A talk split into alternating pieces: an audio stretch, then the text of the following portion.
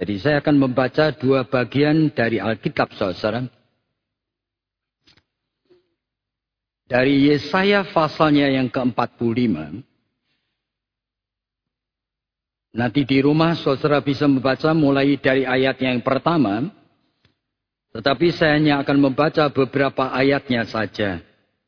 Yaitu ayatnya yang ketiga yang mengatakan aku akan memberikan kepadamu harta benda yang terpendam harta kekayaan yang tersembunyi, supaya engkau tahu bahwa akulah Tuhan Allah Israel yang memanggil engkau dengan namamu.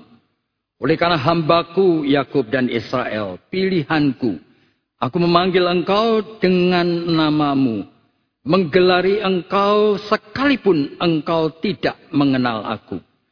Lalu saya akan loncat kepada ayatnya yang ke-15. Yesaya itu mengatakan kalimat seperti ini.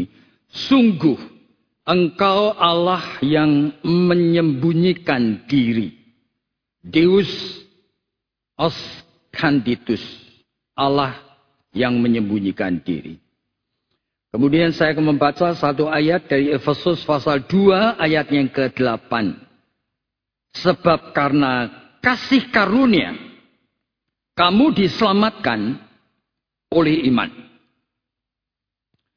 Saudara saya kali ini saja diberikan suatu kebebasan untuk berkhotbah dengan tidak diberikan temanya. Saudara, saya tidak tahu kenapa. Jadi temanya bebas gitu. Tapi itu justru membuat confused. Saudara saya jadi bingung mau ngomong apa. Di dalam gereja GKY yang saya bukan gembalanya dan saya tidak kenal kondisinya, lalu saya harus khotbah apa? Jadi saya hanya memakai apa yang ada di dalam Alkitab, saudara. Jadi Rasul Paulus itu kalau tidak tahu akan keadaan jemaat tertentu, ya dia nanya. Dia nanya kepada hamba-hamba Tuhan, nanya kepada tua-tua yang ada di sana, kondisi jemaatnya apa? Jadi dari bertanya itulah, Paulus kemudian kenal kondisi dari para jemaat Roma, kondisi jemaat Korintus, dari Efesus. Dan dengan itulah Paulus kemudian tahu, dengan pergumulannya itu, Kira-kira itu Tuhan mau apa ya? Ngomong apa kepada jemaat ini? Tetapi itu tidak mungkin saya lakukan, saudara. Oleh karena waktu yang singkat ini, saya tiba-tiba disadarkan saja kepada Tuhan. Ya, saya memakai suatu approach yang lain. Yaitu ngapain? Ya, saya ingin tahu ya, selama satu bulan terakhir ini, saudara itu mendengarkan khotbah apa? Nah, terpaksa saya membuka YouTube, saudara. Dan saya mulai menemukan saudara dengan suatu keheranan bahwa sebetulnya gereja ini adalah gereja yang sangat diberkati oleh Tuhan. Oleh karena terus terang aja, saudara saya menjumpai hampir semua yang dikhotbahkan setiap minggu di GKY Greenfield ini. Mulai dari Adventus yang kedua, ketiga, keempat, kelima, sampai kepada tahun baru kemarin saya menjumpai bahwa ada keunikan, keunikan firman Tuhan yang dititipkan melalui hamba-hamba Tuhan di sini. Jarang sekali saudara ada jemaat yang beruntung mempunyai suatu hamba-hamba Tuhan yang bisa menjelaskan kebenaran firman Tuhan dengan begitu clear. Jadi melalui itu, saudara saya mulai merasa cukup mengenal sedikit mengenai jemaat GKY Greenfield ini. Misalnya saja, saya menjumpai ada seorang hamba Tuhan di sini yang mencoba untuk menjelaskan mengenai apa yang dipikirkan oleh Herodes Agung. Jadi Herodes yang luar biasa itu ya, yang membangunkan akan istana Kaisaria yang saya bersama dengan teman-teman pernah kunjungi dengan sangat kagum-kagum luar biasa. Juga Herodes yang agung ini yang membangunkan akan apa? akan benteng yang ada di atas bukit itu. Masada yang luar biasa sekali. Sampai kita itu juga wah wah wah wah seperti itu. Dan Herodes yang agung yang luar biasa sekali ya pinternya. Bisa menjilat akan orang-orang Yahudi. Sehingga membangunkan kembali akan bait Allah yang sudah diruntuhkan itu. Yang dulu dibangunkan oleh Salomo itu. Suatu bangunan yang luar biasa megahnya. Sampai Yesus dan murid-muridnya pun mengatakan, aduh luar biasa sekali bangunan yang seperti ini. Meskipun Yesus mengatakan suatu hari kelak, tidak ada satu batu pun yang berada di atas bata yang lain. Berarti memprediksikan keruntuhannya. Nah, ketika saya membaca itu, eh, mendengarkan dari YouTube khotbah itu, Muncul pertanyaan what next, gitu ya. What next? Setelah mendengarkan khotbah yang begitu bagus, sebetulnya apa yang sebetulnya jemaat butuhkan? Saya mulai melihat di dalam kejadian pasal 3 ayat yang ke-15, saudara, mengenai prediksi eternal enmity. Yaitu permusuhan abadi antara Allah dan kuasa kegelapan. Dengan segala macam cara, iblis ingin menghancurkan semua pekerjaan dari Tuhan. dan apa kita realize? Bahkan kadang-kadang kita itu bahkan ikut ambil bagian. Yang kita tidak bisa hindari kadang-kadang. Seperti sekarang ini kita akan menghadapi barangkali dalam 5 sampai 10 tahun ke depan. Gereja mengalami perubahan. Daripada gereja yang sekarang ini kita lihat masuk di dalam virtual church ini. Sekarang akan menjadi metaverse church. Ya, saudara kenal akan pencipta daripada apa Facebook yang namanya Mark Zuckerberg itu. Yang mengubah Facebook itu menjadi metaverse. Yang dia mengatakan satu kalimat yang menarik sekali saudara. Jikalau kamu mati di dalam kehidupan yang real sekarang ini. You tidak akan mati di dalam dunia metaverse. Nanti tidak terbayang saudara. Bahwa wajah saya sekarang ini kalau saya mati dalam waktu 10-20 tahun lagi. 30 tahun ke depan orang masih bisa menghadirkan saya di atas mimbar ini. Dengan wajah barangkali masih 20 tahun saudara. Jadi saya yang 76 tahun ini sekarang lagi disusutkan menjadi Wajah saya yang real, suara saya yang real, pikiran saya yang sesungguhnya, pola kerja saya dengan selama ini lebih dari 200 atau barangkali 1000 khotbah, itu bisa ditangkap seperti pola pikir saya ini akan menghasilkan khotbah-khotbah baru.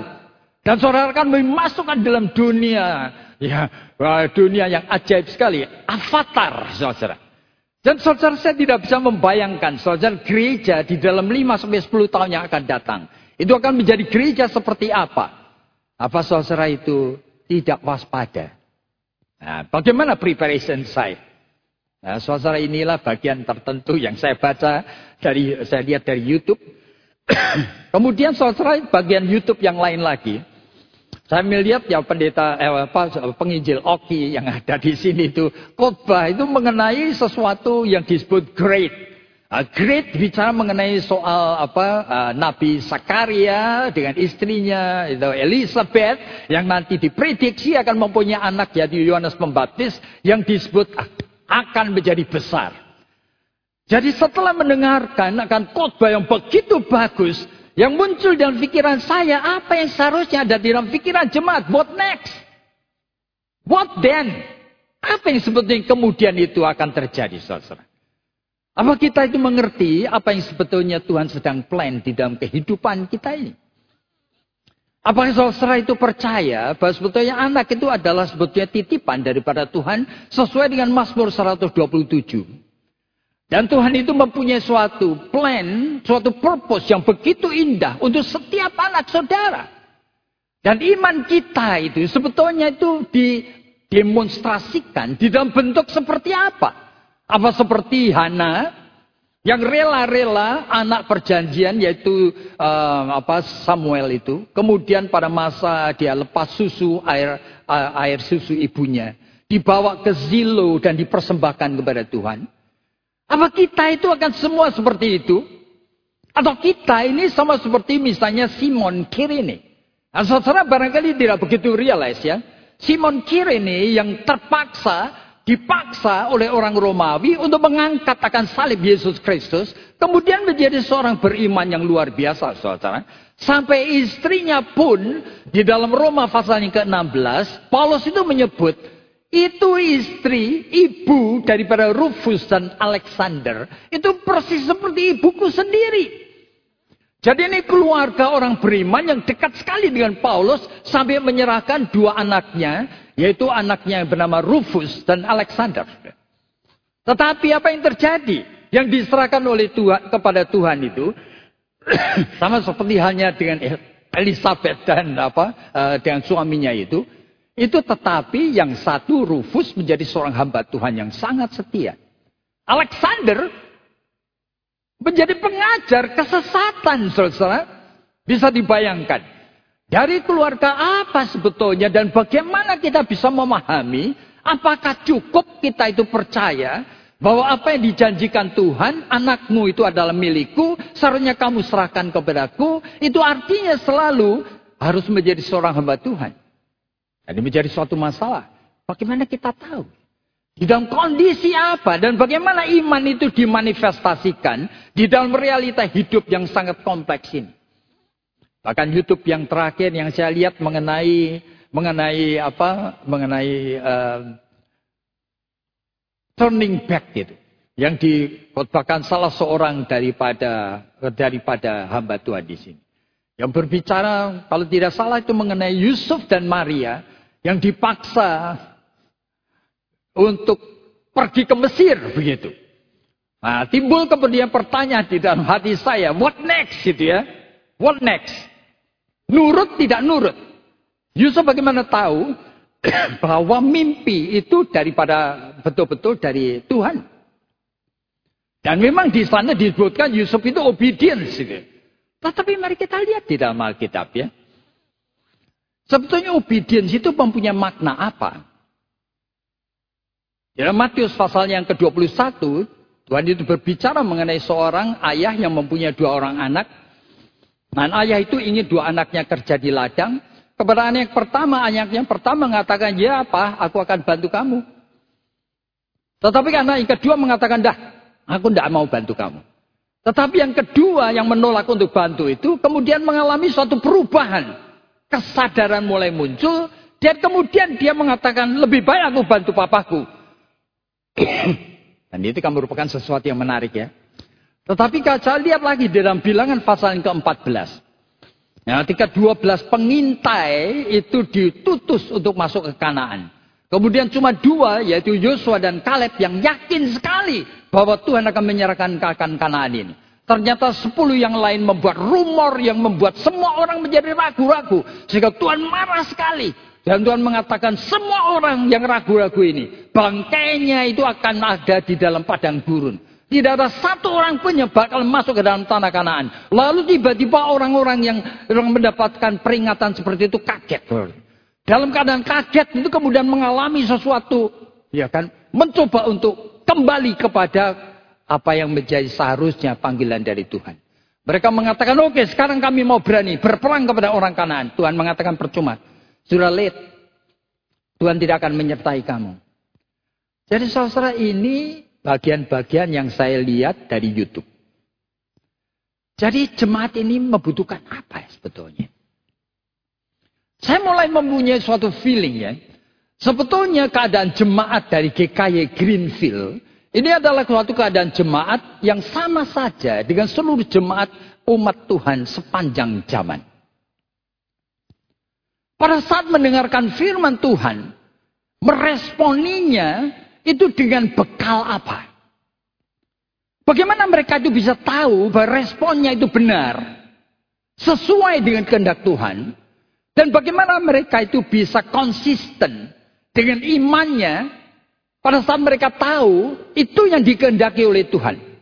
Nah, ujung-ujungnya itu muncul ke mana sebenarnya? Apakah mereka betul-betul kenal Tuhan? Secara personal. Saudara, kalaupun saudara dan saya mendengarkan firman Tuhan yang begitu baik sekalipun, tetapi aplikasinya itu menjadi blur. Bagaimana saya bisa tahu? Apa yang sesungguhnya saya responi di hadapan Tuhan? Apa betul Tuhan yang selama ini saya asumsikan saya kenal? Merupakan Tuhan yang betul-betul itu saya kenal. Nah oleh sebab itu, saya pada saat ini membaca di dalam satu bagian dari Yesaya pasalnya yang ke-45. Nah, kenapa saya membaca itu? Oleh karena saya merasakan sebenarnya Tuhan baik di dalam perjanjian lama maupun Tuhan dalam perjanjian baru tidak pernah berubah. The same God yesterday, today, and forever. Dan Tuhan yang tidak pernah berubah ini menghadirkan diri di dalam perubahan. Dia yang transenden, yang ada di seberang sana, yang incomprehensible, yang tidak bisa kita pahami. Tetapi Tuhan yang imanen, yang hadir bersama kita. Di dalam satu Yohanes itu sampai dikatakan dia bisa kita lihat dengan mata. Bisa kita raba dengan tangan. Yang di dalam Ibrani pasal 4, Tuhan itu menghadirkan diri dalam Yesus Kristus yang ikut merasakan segala sesuatu yang dialami. Pencobaan, setiap pencobaan yang dihadapi oleh setiap anak-anaknya. Jadi Tuhan yang seperti itu, Yesaya pasal 45 itu mengatakan aneh sekali. Dia tetap adalah Deus absconditus. Allah yang bersembunyi. Yang seolah-olah aku kenal, tiba-tiba aku tidak kenal lagi. Dia di dalam Yesaya pasal yang ke-6 menunjukkan kemuliaannya kepada Yesaya pada saat Yesaya dipanggil oleh Tuhan. Sampai Yesaya itu tiba-tiba sadar dirinya sangat tidak berlayak sekali. Tuhan yang menghadirkan kemuliaan dengan serafim yang menyanyi puji-pujian seperti itu. Sekarang adalah Tuhan yang menghadirkan setiap saat hal-hal yang unpredictable, saudara. Oleh karena apa? Oleh karena Yesaya hidup 64 barangkali tahun sebelum pembuangan di Babel. Jadi 64 sebelum pembuangan di Babel. Bisa dibayangkan. Berarti Yesaya tidak tahu sebelum pembuangan apa. Yesaya itu mulai dipakai Tuhan pada masa usia Usia 52 tahun menjadi hamba Tuhan, eh, menjadi raja. Saudara.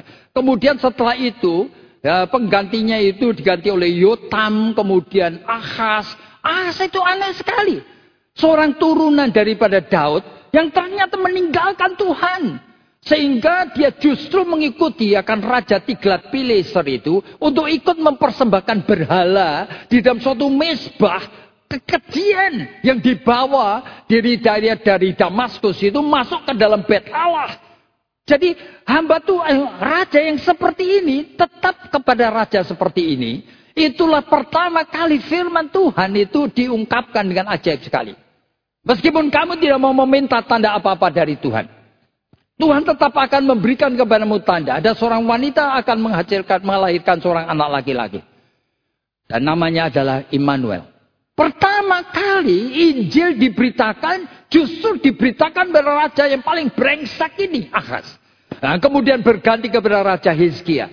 Pengharapan dari Yesaya sudah naik lagi oleh karena raja ini luar biasa seolah-olah melakukan kebangunan rohani yang hebat bukan main. Tetapi pada saat dia kemudian diberikan tambahan 15 tahun lagi usianya. Tingkah lakunya itu mengecewakan sekali. Dan Yesaya itu masih hidup eh, tidak lagi melayani setelah setelah dia meninggal masih ada lima atau enam raja lagi.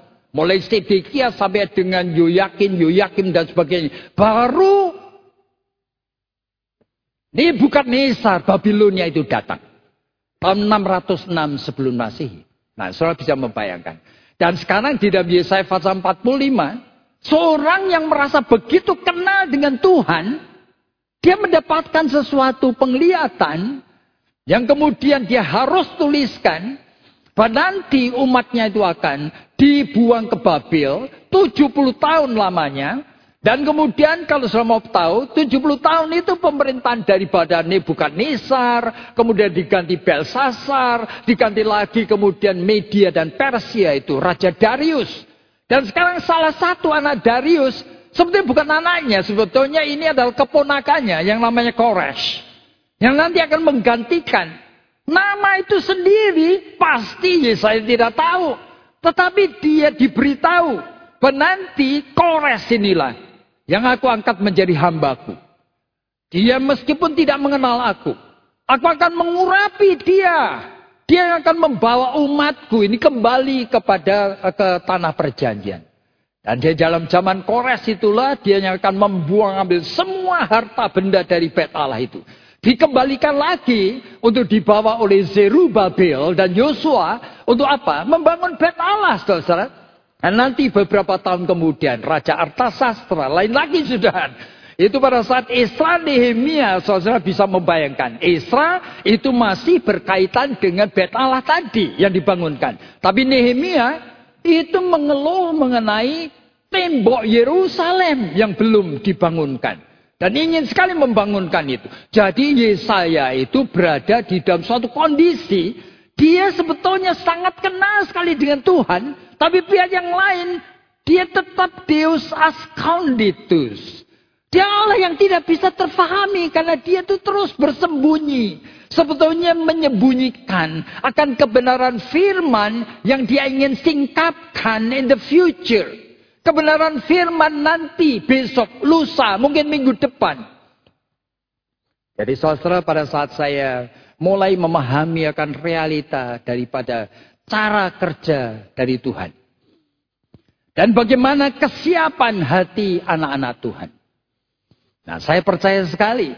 Ini juga menjadi kebutuhan daripada jemaat dari GKY Greenfield. Setelah mendengarkan khotbah-khotbah yang bagus. What next? Dan apa pegangan saudara? Oleh karena realitanya, saudara-saudara itu hanya bisa dibagi dalam dua kelompok besar. Jadi kelompok seorang yang belum begitu jelas apakah dirinya sudah betul-betul diselamatkan. Dan kelompok yang sudah betul-betul diselamatkan. Tetapi tidak ada orang yang tahu. Oleh sebab itu sikap yang saya lihat terbaik adalah sikap seperti Paulus. Dalam 13 suratnya, masing-masing surat itu selalu menghadirkan akan dua aspek ini sekaligus. Misalnya saja kepada jemaat Korintus. Ya Paulus itu percaya sekali bahwa jemaat ini adalah jemaat yang sebetulnya lahirnya pun daripada hasil penginjilan atas urapan roh kudus saudara. Sehingga dia mengatakan kepada jemaat ini. Aku mengucap syukur kepadamu. Oleh karena kasih karunia Allah. Berarti oleh karena keselamatan yang Allah sudah berikan di dalam hidupmu. Jika kamu itu menjadi kaya di dalam segala sesuatu. Kamu tidak pernah kekurangan segala sesuatu.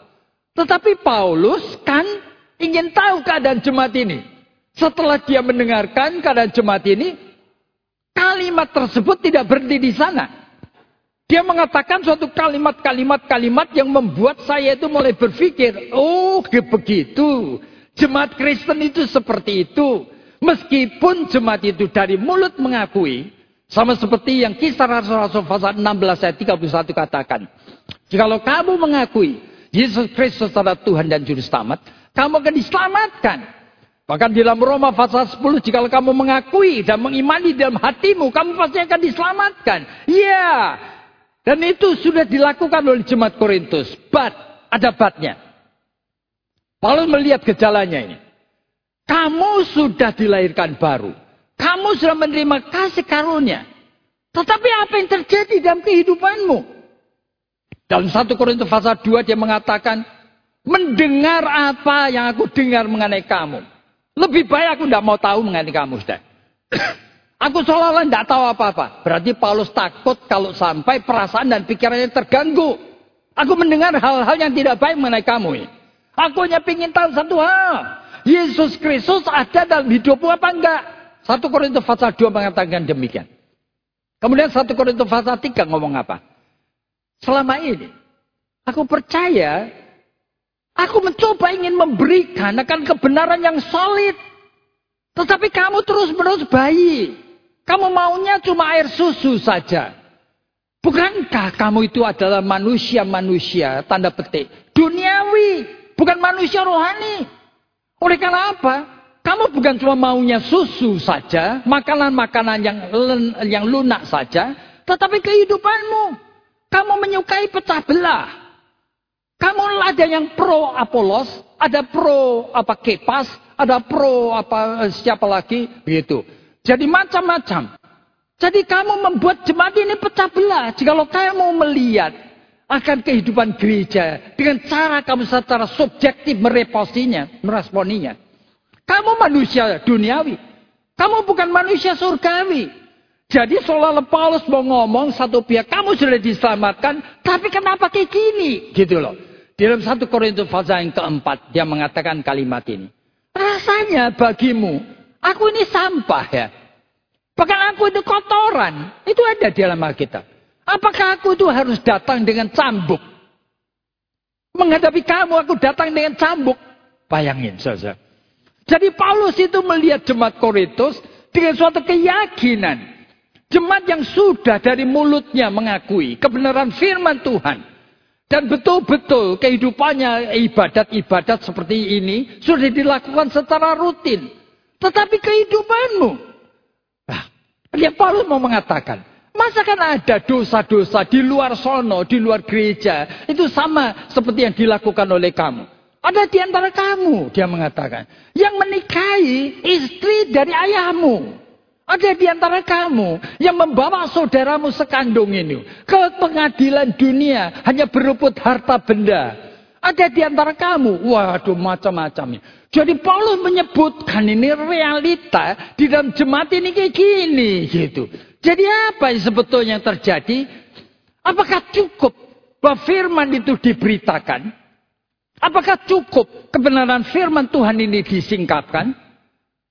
Nah, itu yang pada saat saya mempersiapkan khotbah ini, itu mulai hadir saudara. Soal apa yang sebetulnya saya harus khotbahkan pada saat ini? Yaitu pertanyaan sebenarnya. Apa saudara dan saya itu mengerti? Bagaimana kita meresponi kebenaran yang sudah selama barangkali satu bulan, dua bulan, tiga bulan itu. Terus menerus itu dilimpahkan dan diberikan kepada saudara. Apakah saudara itu bisa meresponinya?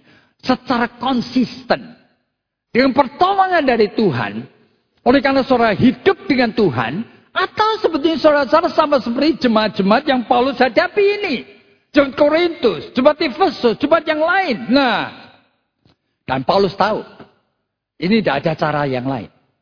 Biasanya gereja selalu tergantung kepada kepada suatu budaya. Jadi budayanya adalah jika saudara kebaktian mendengarkan firman, saudara setuju, saudara manggut-manggut, keluar, barangkali setengah jam lagi menjadi lupa. Nanti minggu depan datang lagi, dicat lagi. Nah itu budaya. Dan kita perlu waspada sekali. Paulus sampai tidak mengerti bagaimana caranya ini sebenarnya. Yang sedang, sedang dan telah terjadi. Apa betul keselamatan dalam Kristus Yesus yang sudah dianugerahkan itu betul-betul real atau itu merupakan sesuatu yang perlu kita itu kenali dan kita hidupkan. Kenapa di dalam Filipi pasal 2 ayat 12 kemudian Rasul Paulus itu mengatakan kalimat seperti ini. Work out. Kerjakan. Keselamatanmu itu. Loh, keselamatan kok dikerjakan. Dengan takut dan gentar. Dan Paulus sadar. Bahwa dia tidak bisa, oleh karena apa? kepada setiap jemaat mengatakan kalimat-kalimat yang sama. Tidak mungkin. Oleh karena munculnya sesuai dengan gerakan roh kudus. Dan di dalam gerakan roh kudus, dalam Efesus pasal 2 tadi, dia mengatakan kalimat seperti ini. Memang, oleh karena kasih karunia, kamu diselamatkan. Haleluya. Memang, anugerah saja membuat kamu diselamatkan. Tetapi tidak titik. Karena kasih karunia, kamu diselamatkan oleh iman. Nah, apa itu? Jadi Paulus waspada sekali bahwa jemaat yang sudah menerima kasih karunia atau keselamatan dalam Tuhan itu rata-rata tidak kenal bahwa dirinya sudah diselamatkan. Rata-rata tidak mengerti, belum menemukan tanda-tanda bahwa dirinya betul-betul sudah dilahirkan baru. Tandanya apa? Dia tidak mengerti. Oleh sebab itu Tuhan memberikan anugerah yang kedua. Anugerah yang pertama adalah kasih karunia, yaitu keselamatan, yaitu kelahiran baru. Tapi anugerah kedua adalah iman. Dan iman itu diberikan kepada Tuhan sebagai anugerah supaya orang mulai bisa merasakan bahwa dirinya sudah diselamatkan. Loh, ah, lalu bagaimana ini? Nah, Agustinus mengatakan iman itu implanted. Ditanamkan Tuhan di dalam tubuh darah dagingmu ini. Tetapi ketika Luther membaca tulisan dari Agustinus, dan mengatakan iman kok implanted. Kalau implanted, ditanamkan, iman akan operate by itself. Akan berkarya sendiri. Mulai mematikan dosa satu demi satu. Sehingga makin lama kita makin disucikan dari dosa. Makin serupa dengan gambar Kristus Yesus dong. Luther mengatakan enggak. It is not implanted. It is imputed. Loh, apa itu? Kata ini terjemahnya mirip sekali. Jadi kalau implanted ditanamkan, kalau imputed itu ditanamkan plus dipertalikan. Berarti iman itu menurut Luther ditanamkan plus dipertalikan. Dipertalikan apa? Sengaja kasih karunia itu ditanamkan, tapi dikaitkan dengan setiap dosa dalam hidupmu. Waduh, sulit sekali untuk memahaminya. Sehingga Luther itu mengatakan kalimat ini. Semper Iustus et peccator. Kita ini orang yang sudah dibenarkan. Iustus, semper, terus menerus. Tapi kita pendosa. Terus menerus pendosa. Sehingga iman itu ditanamkan supaya apa? Supaya kita itu mengkaitkan keselamatan yang Tuhan sudah anugerahkan dengan setiap dosa. Supaya dosa ini dimatikan. Dimatikan bukan dengan kekuatanmu sendiri. Dimatikan dengan kuasa darah Kristus yang sudah kamu ditanamkan di dalam jiwamu. Jadi oleh karena kasih karunia. Kamu diselamatkan. Betul. Tapi oleh iman. Yaitu pada saat iman mengkaitkan Bagaimana keselamatan yang sudah dianugerahkan ini dengan setiap dosamu. Tapi kalau tidak dikaitkan, kamu masih tetap hidup dalam dosa. Masing-masing kita itu punya barangkali 20-30 macam dosa. Ada dosa kesombongan kalau sudah bicara mengenai seven deadly sin. Ada kesombongan, keserakahan, kemalasan, uh, perjinahan. Macam-macam dosa seperti itu. Sebagian besar orang Oke-oke aja, oleh karena apa? Kita nanti jatuh, kemudian bangun lagi, jatuh, minta sorry, minta ampun, minta maaf kepada Tuhan. Dan tapi begitulah aja, sampai mati tidak pernah ada plan. Tidak pernah ada sesuatu strategi bagaimana dosaku, misalnya perjinahan, atau kesombongan, atau kemarahan, atau kemalasan, atau keserakahan. Aku akan matikan, betul. Paulus mengingatkan, kamu tidak bisa mematikan dosa itu.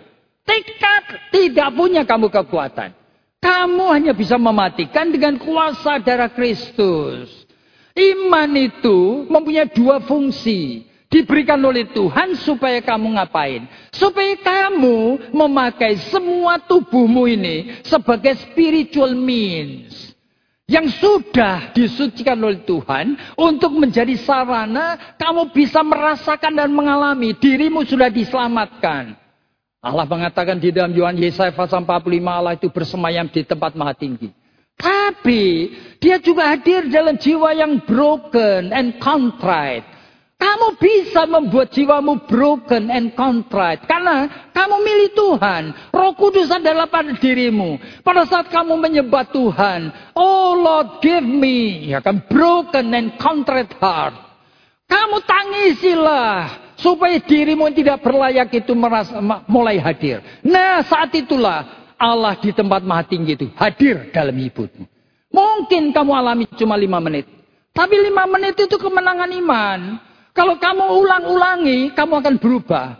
Maka dosa pada saat kamu mendengarkan firman Tuhan, membaca firman Tuhan, berdoa, tapi tidak dengan sepenuh hati, sepenuh jiwa, sekedar akal budi, kamu tidak akan ulangi lagi. Setiap kali kamu doa adalah sepenuh hati, segenap jiwa, sepenuh akal budi. Sehingga kamu mengalami encountering with God. Saat itulah, barangkali cuma lima menit, cuma sepuluh menit.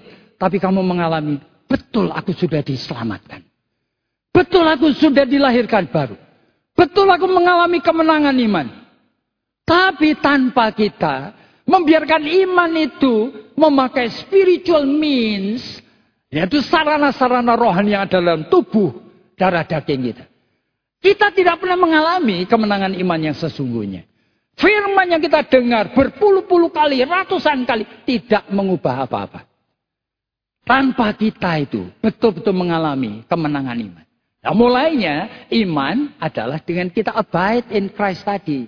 Di dalam Yesaya, uh, Yohanes pasal yang ke-15 dikatakan, aku ini kan pokok anggur, kamu carang-carangku, just abide in me. Nempelah. Nah, abide itu apa? Yaitu pada saat seluruh tubuh darah daging ini.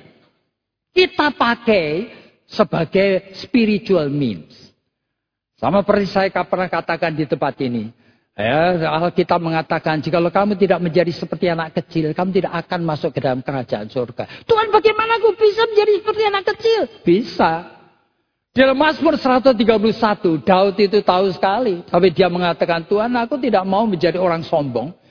Aku tidak mau lagi berpikir yang tinggi-tinggi dan besar. Aku hanya mau menjadi seperti seorang bayi. Anak yang baru disapi Tuhan. Yang duduk di kaki ibunya. Saya tidak bisa membayangkan ya. Jiwa menjadi seorang childlike seperti itu. Mungkin? Pasti mungkin jika saya mau. Karena saudara dan saya milik Tuhan. Jadi saudara setiap spiritual means itu dihadirkan kita exercise. Nah, di samping dengan kita exercise seperti itu. Kita mulai mempertemukan antara dosa-dosa dengan kasih karunia Tuhan ini untuk mematikannya. Saudara dosa-dosa hidup tidak hidup saudara, tidak terbatas. Rata-rata kita lahir dan besar dalam keluarga yang tidak sempurna. Bahkan pikiran dan perasaan dan konsep kita mengenai Tuhan pun. Semuanya sudah rusak. Yang namanya dosa itu bukan cuma original sin. Di hadapan Tuhan kita berdosa. Bukan juga cuma actual sin. Kita dosa apa dalam kesadaran. Tapi dosa yang paling menakutkan inevitable sin. Dosa tidak bisa dihindari. Oleh karena apa? Kita manusia berdosa. Lain dari keluarga yang berdosa.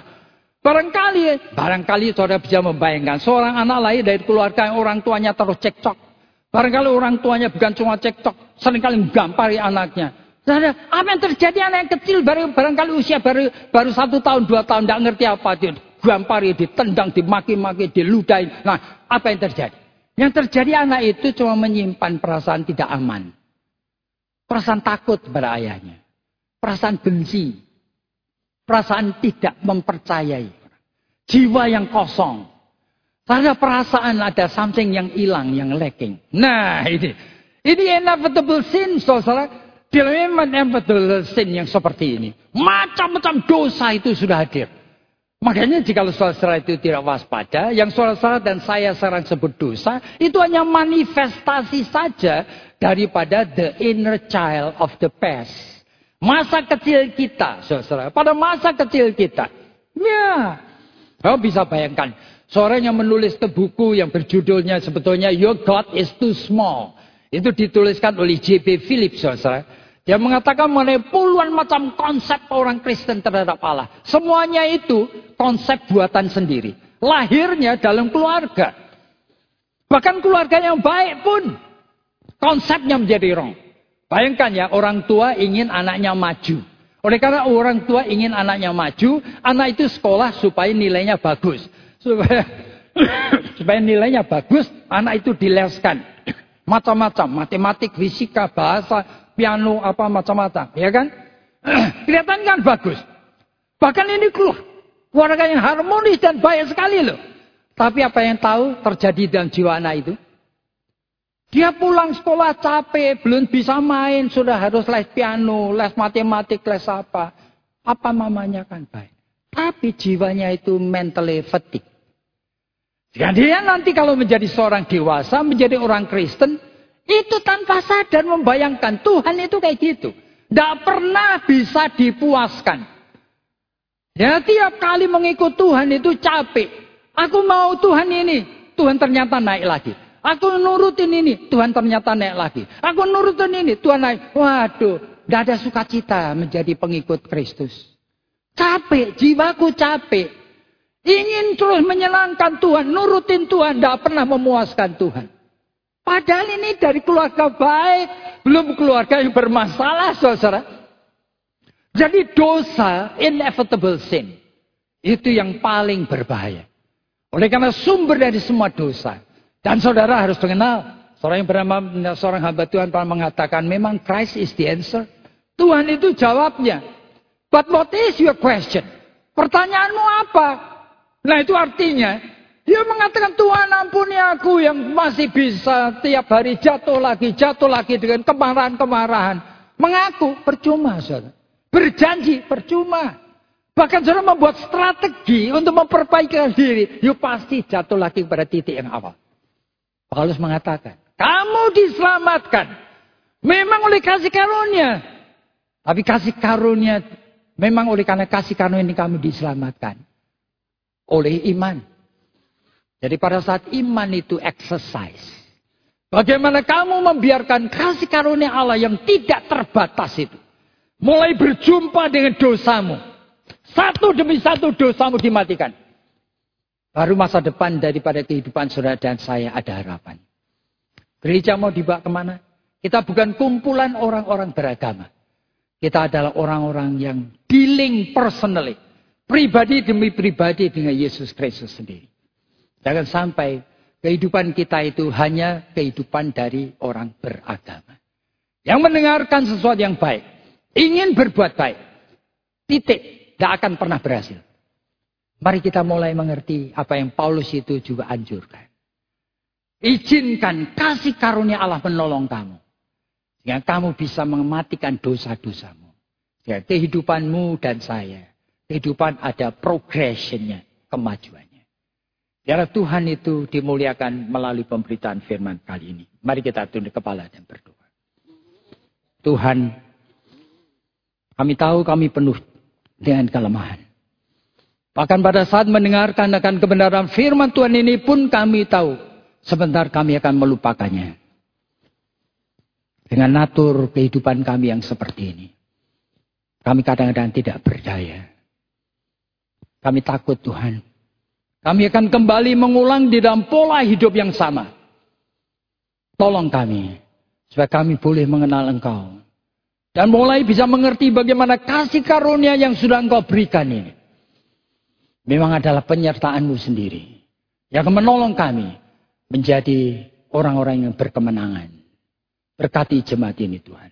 Dengarkan seluruh sembahyang kami. Oleh hanya di dalam nama Tuhan Yesus Kristus. Kami sudah berdoa. Amin.